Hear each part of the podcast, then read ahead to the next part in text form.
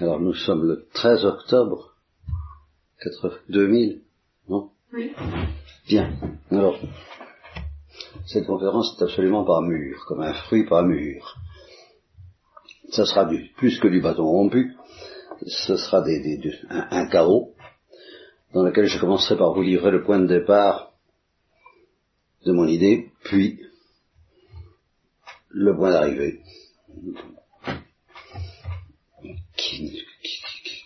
Encore une fois, la, préparation de quelque chose qui sera peut-être un jour, j'en sais rien, si ça sera ici-bas. Le point de départ, c'est la parole de Thérèse à l'enfant Jésus, disant, euh, si j'avais commis tous les crimes de la terre, euh, ce, n'est pas parce que j'ai été préservé du péché mortel que j'ai que j'ai une telle confiance en Dieu. Si j'avais commis tous les crimes de la terre, j'aurais la même confiance en Dieu. Alors, au point de départ, j'ai eu cette intuition que on ne peut pas séparer cette confiance folle que prêche la révérend en Jésus et que j'ai envie de prêcher à sa suite, naturellement, du mystère de la croix. C'est-à-dire que si on se figure un Dieu paternaliste, bon, miséricordieux, même authentiquement miséricordieux comme on pouvait l'imaginer chez les Juifs, euh, on ne peut pas atteindre cette folie de dire si j'avais commis tous les crimes de la terre.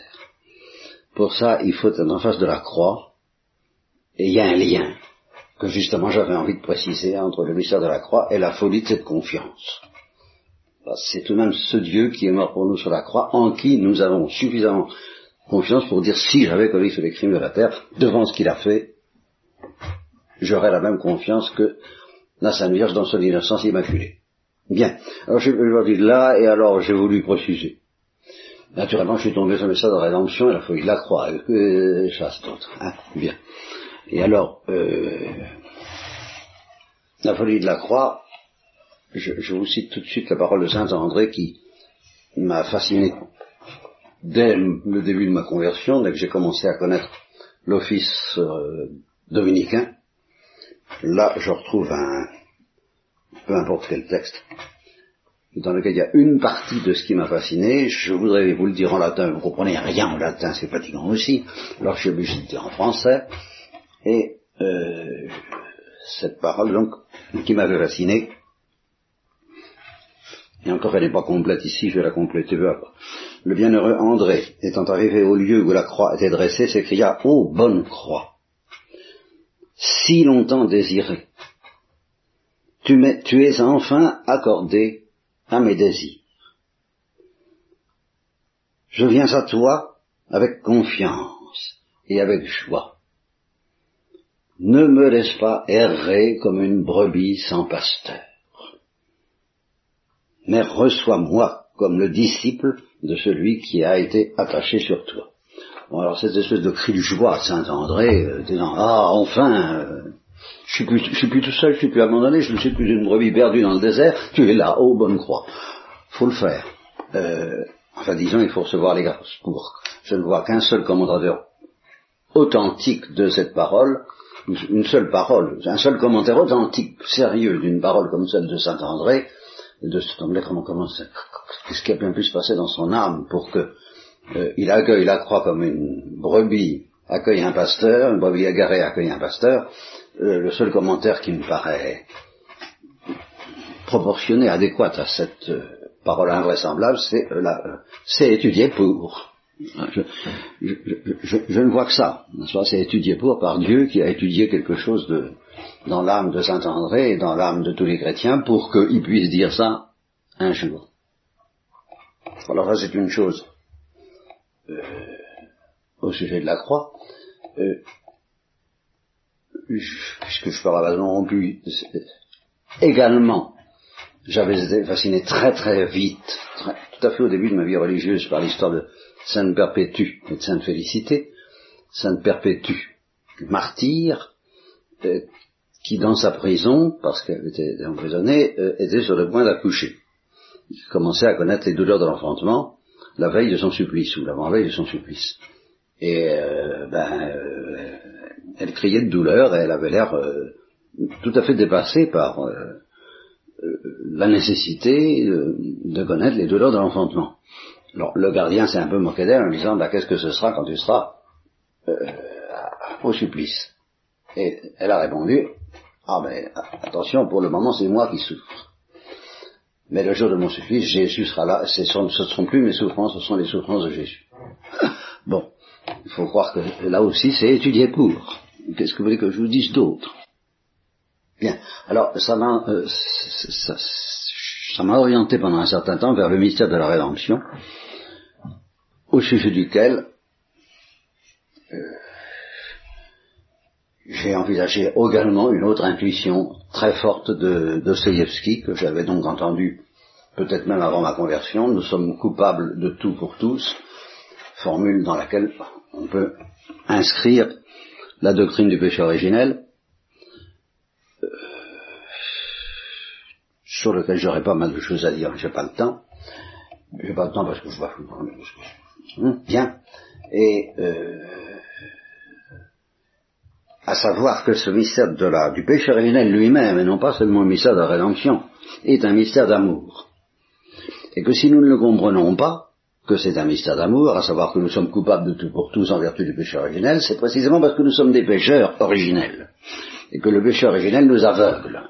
Alors, aveuglés par le péché originel, la doctrine du péché originel ne nous apparaît pas du tout comme un mystère d'amour. Et ça, c'est nos ténèbres, les ténèbres du péché originel qui nous empêchent de voir que le péché originel est un mystère d'amour. Bon, alors je pensais me lancer là-dedans, et puis petit à petit, d'étape en étape au sujet du mystère de la rédemption, de péché originel, de ce nous sommes coupables de tout pour tous, euh, de, de ce cri de l'Église, heureuse faute, dont j'ai parlé toute ma vie, et alors là, j'arrive à la formule qui va faire basculer la, conférence dans un autre sens sans rien y comprendre.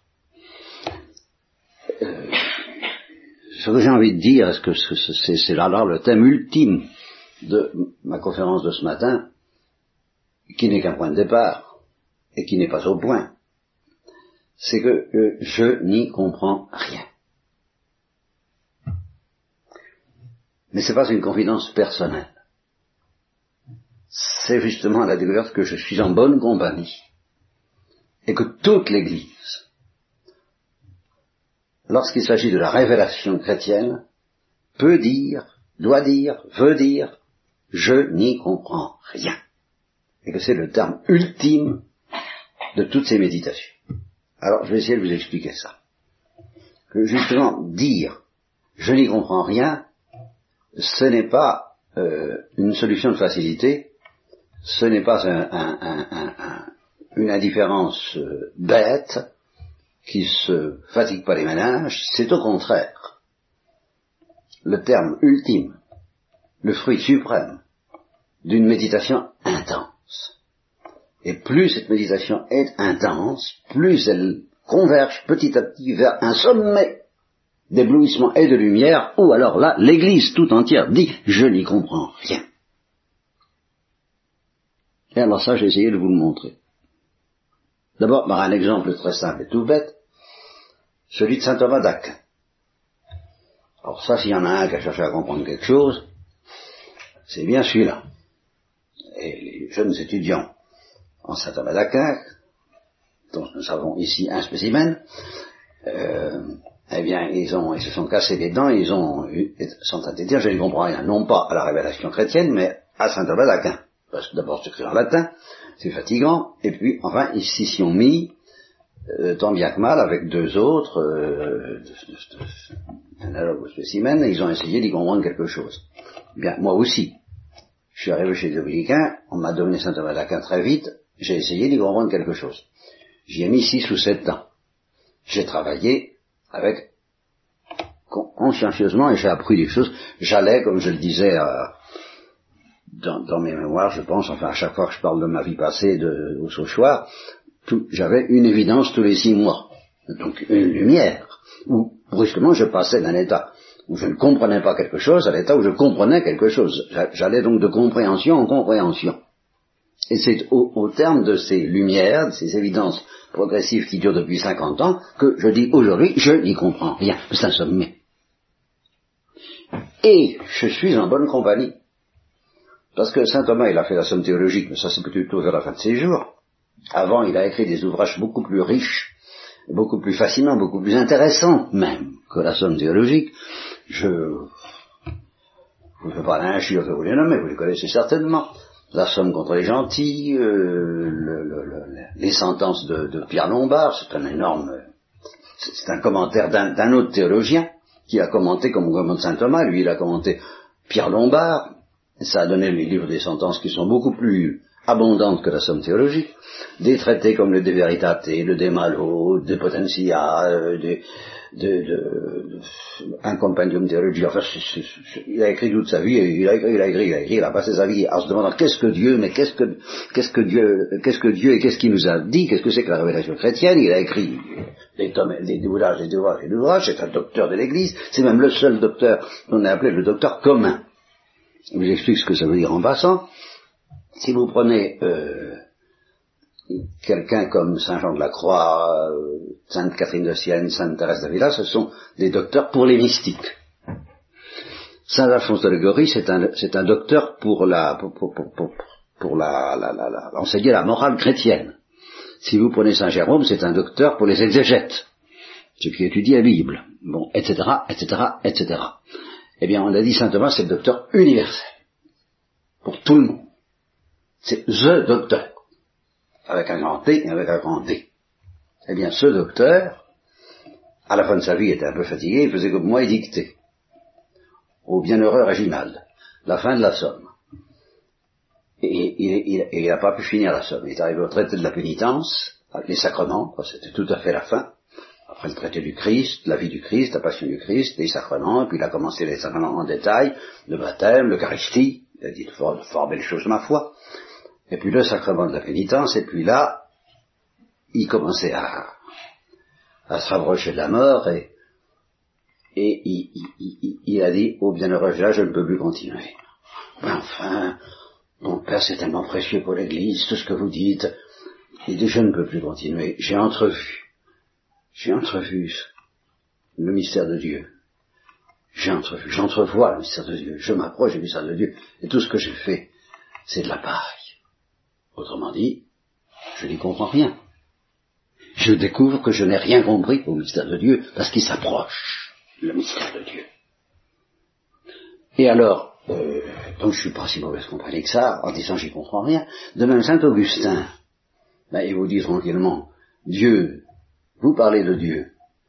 Si vous comprenez quelque chose à ce que vous dites, ou si vous comprenez quelque chose à ce que vous dites, eh ben c'est que c'est pas Dieu. Et il a essayé de comprendre le mystère de la Sainte Trinité, et il s'est cassé les méninges là-dessus, et il a donné des lumières fort précieuses à l'Église, que l'Église recueille, et que Saint, Thomas le premier a lu avec une attention très, très sérieuse, très studieuse et très dévote, il a parlé là-dessus pour en arriver là où je viens de dire. Mais Saint Augustin, à force de réfléchir sur la Trinité, a commencé à se fatiguer un peu les ménages, et il a eu, je ne sais pas sous quelle forme, un songe ou une révélation d'un petit garçon qui mettait de l'eau dans un trou sur la plage. Il dit, qu'est-ce que tu fais là? Et il lui a dit, ben, j'essaie de mettre l'océan dans, le trou. Il dit, mais ça, va pas la tête, tu vas pas mettre, tu veux mettre la terre dans le trou? Et le petit garçon lui a répondu, oh, j'y arriverai bien avant que tu aies mis la Trinité dans ta tête. C'était un ange qui lui a fait comprendre qu'il n'y comprenait rien. Saint Augustin, euh, c'est pour ça qu'il dit, si vous parlez de Dieu et qu'on comprend, c'est qu'il ne s'agit pas de Dieu. Et un autre auteur qui a très bien compris ça, une fois pour toutes, et sans connaître, dans, un tout autre climat, mais les deux sont nécessaires. Le climat qui travaille, et qui fait comme les savants atomiques. Plus, plus ils étudient ce que c'est qu'un atome, au début, ils trouvent que c'est, ils en savent un petit bout, que c'est quand même assez mystérieux. Mais plus ils, creusent, et puis ils découvrent c'est bien plus mystérieux encore qu'ils ne pensaient. Alors ils en savent beaucoup plus, on en sait beaucoup plus aujourd'hui sur l'atome qu'au XIXe siècle. Mais justement parce qu'on en sait plus, on est beaucoup plus dérouté par le mystère de l'atome, et on est tenté de dire j'y comprends rien, beaucoup plus au XIXe siècle. Plus, plus on en sait, plus on est conscient qu'on ne comprend rien. Ça c'est vrai pour la science, et c'est dans cet esprit que je dis que euh, l'Église demande qu'on travaille, demande que les clercs travaillent pour en arriver à ce sommet de comprendre, comme les savants de mystes, qu'ils n'y comprennent rien. Et en particulier au mystère de la rédemption. Alors, il y a, euh, donc il faut travailler intellectuellement Il faut faire de la théologie, il faut faire de la métaphysique, il faut se casser les ménages, il faut se poser des questions, il faut trouver des réponses à des questions, il faut recevoir des lumières éblouissantes pour que petit à petit et de plus en plus le mystère s'épaississe. C'est ça le but. Donc les, malheureux, ce sont ceux qui ne se doutent pas à quel point euh, Dieu est incompréhensible, parce qu'ils parce qu'ils se posent pas de questions. Oh bah Dieu, oui, Dieu, bah, Dieu, voilà.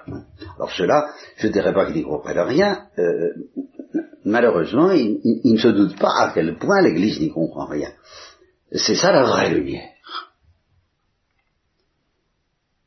Et alors, il y a un autre chemin que celui de l'étude, mais qui est cependant un chemin voulu par l'Église.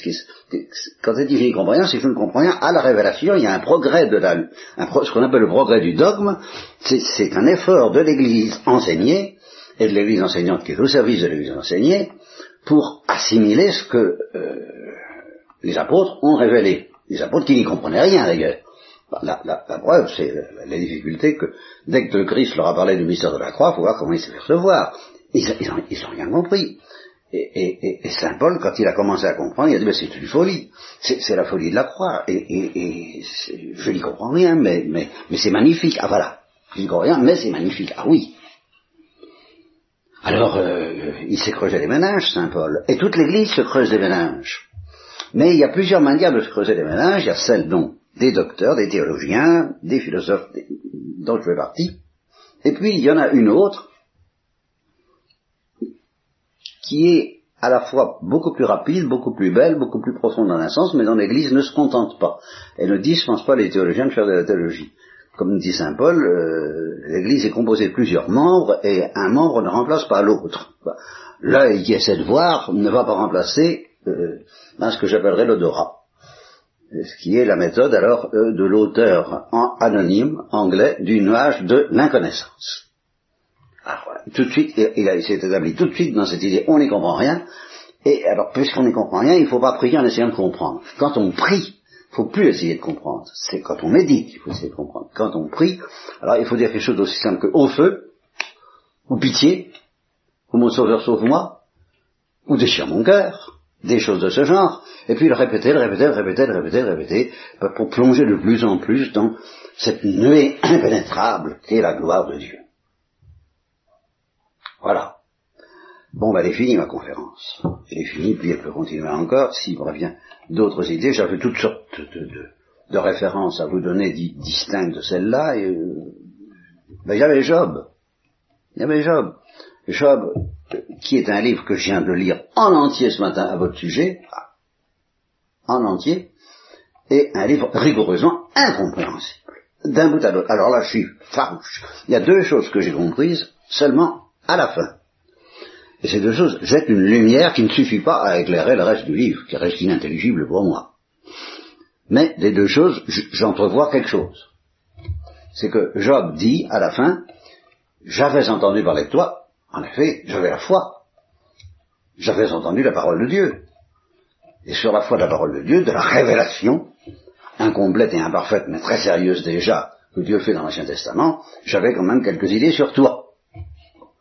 Mais maintenant je t'ai vu. Alors attention, c'est pas la vision face à face. Saint Thomas, quand il dit je, je, ne peux plus être de la paille, parce que je vois maintenant, j'entrevois la réalité divine, c'était pas la vision face à face, c'était je vois les yeux ouverts d'Étienne. C'était, c'était, l'avant-goût de la vision face à face. C'était, disons, une lumière dans l'obscurité de la foi assez intense et assez folle pour que Saint Thomas ne puisse plus continuer à parler je ne peux plus continuer à parler, c'est de la paille, j'arrête. Et Job, qui s'est révolté tout le long du livre, enfin plus ou moins, il faut voir, parce qu'en même temps, euh, il y a un côté où Job et ses amis disent exactement la même chose, c'est ça qui m'énerve, j'y comprends rien. Pourquoi est-ce qu'ils s'engueulent alors qu'ils disent pareil? Alors là, ça m'anéantit. Bien. Mais à la fin, Job dit, j'ai parlé, j'ai parlé, parce que j'ai entendu parler de toi, par la foi, j'ai cru, j'ai reçu la révélation, et à partir de la révélation, je me suis déchaîné en révolte à cause de ce qui m'arrivait. Mais maintenant, je t'ai vu. Pas la vision face à face, comme saint Thomas, comme les grands mystiques de l'Église chrétienne. Et pas tout à fait autant, parce que Jésus n'était pas encore venu. Même dans l'obscurité de la foi, il y a des degrés, et l'obscurité de la foi chrétienne est bien supérieure à l'obscurité de la foi de Job. Malgré tout, un peu comme Jacob, un peu comme Abraham, un peu comme les prophètes, il a entrevu le mystère de Dieu, et alors il, a, il dit, ben, alors là, euh, j'y comprends rien. Je préfère me taire. J'aime mieux t'aimer. J'aime mieux t'aimer et t'adorer. Voilà, c'est tout. Parce que je te voyais pas, alors je parlais parce que je causais comme quelqu'un qui n'a pas vu. Job, c'est dans la même ligne. Il n'y comprend rien. Et quand on lit le livre de Job, on n'y comprend rien. Alors ça fait un, auteur de plus, le nuage de la connaissance, Thérèse de l'enfant Jésus, Thérèse de l'enfant Jésus. Alors là, euh, depuis ma, ma, grâce de Noël, ma vie est une vie de, je vais de lumière en lumière. Bon, et puis l'année de sa mort, elle dit, j'avais rien compris au mystère de la charité fraternelle. J'avais rien compris, j'avais pas vu. Je, je n'ai rien compris. Et, dans cette même lumière, où elle dit, je n'avais rien compris au mystère de la charité fraternelle, elle dit, quelques semaines plus tard, à, un mois de sa mort, ou à peu près, ou, pas beaucoup plus d'un mois de sa mort, je suis une grande pécheresse. Le mystère du péché originel. Et, euh, qu'est-ce que ça veut dire? J'en sais rien. Mais je sais que c'est vrai. Je sens que c'est vrai. J'ai pas commis de péché tête, je suis une grande pécheresse. Bon, ben, euh, écoutez, hein, euh, vous me dispenserez de vous en dire davantage ce matin. La grâce que je vous souhaite, c'est d'avoir assez soif de lumière, et de vous fatiguer, et d'interroger, et de vous révolter, pour en arriver à pouvoir la béatitude de dire, je n'y comprends rien. Béatitude qui commence à peine pour moi, j'ai pas envie que ça finisse. Alors, j'ajoute, seul celui qui essaie de comprendre, et passionnément, et qui plus il essaie de comprendre passionnément, a le droit de dire je n'y comprends rien. Et celui qui essaie de comprendre passionnément a le devoir, justement, d'essayer de comprendre suffisamment pour avoir le désir d'en arriver à dire je n'y comprends rien. Il faut qu'il soit possédé par le désir d'en arriver à ça à force d'essayer de comprendre. S'il essaie de comprendre, il a le droit et le devoir d'avoir ce désir et de dire ça, soit par une méditation intense, soit par une prière lancinante comme celle du nuage de la connaissance. Euh, c'est une manière d'avoir le désir de comprendre que de supplier euh, et de répéter la prière pauvre du nuage de la connaissance, même pour demander que l'amour déchire notre cœur, c'est justement donne-moi de comprendre à quel point l'amour doit déchirer mon cœur, et, je, ne comprends pas ce que ça veut dire, et j'y comprends rien. Voilà, il faut avoir le désir d'en arriver à dire je ne comprends rien, à force d'être déchiré dans son amour et dans son intelligence.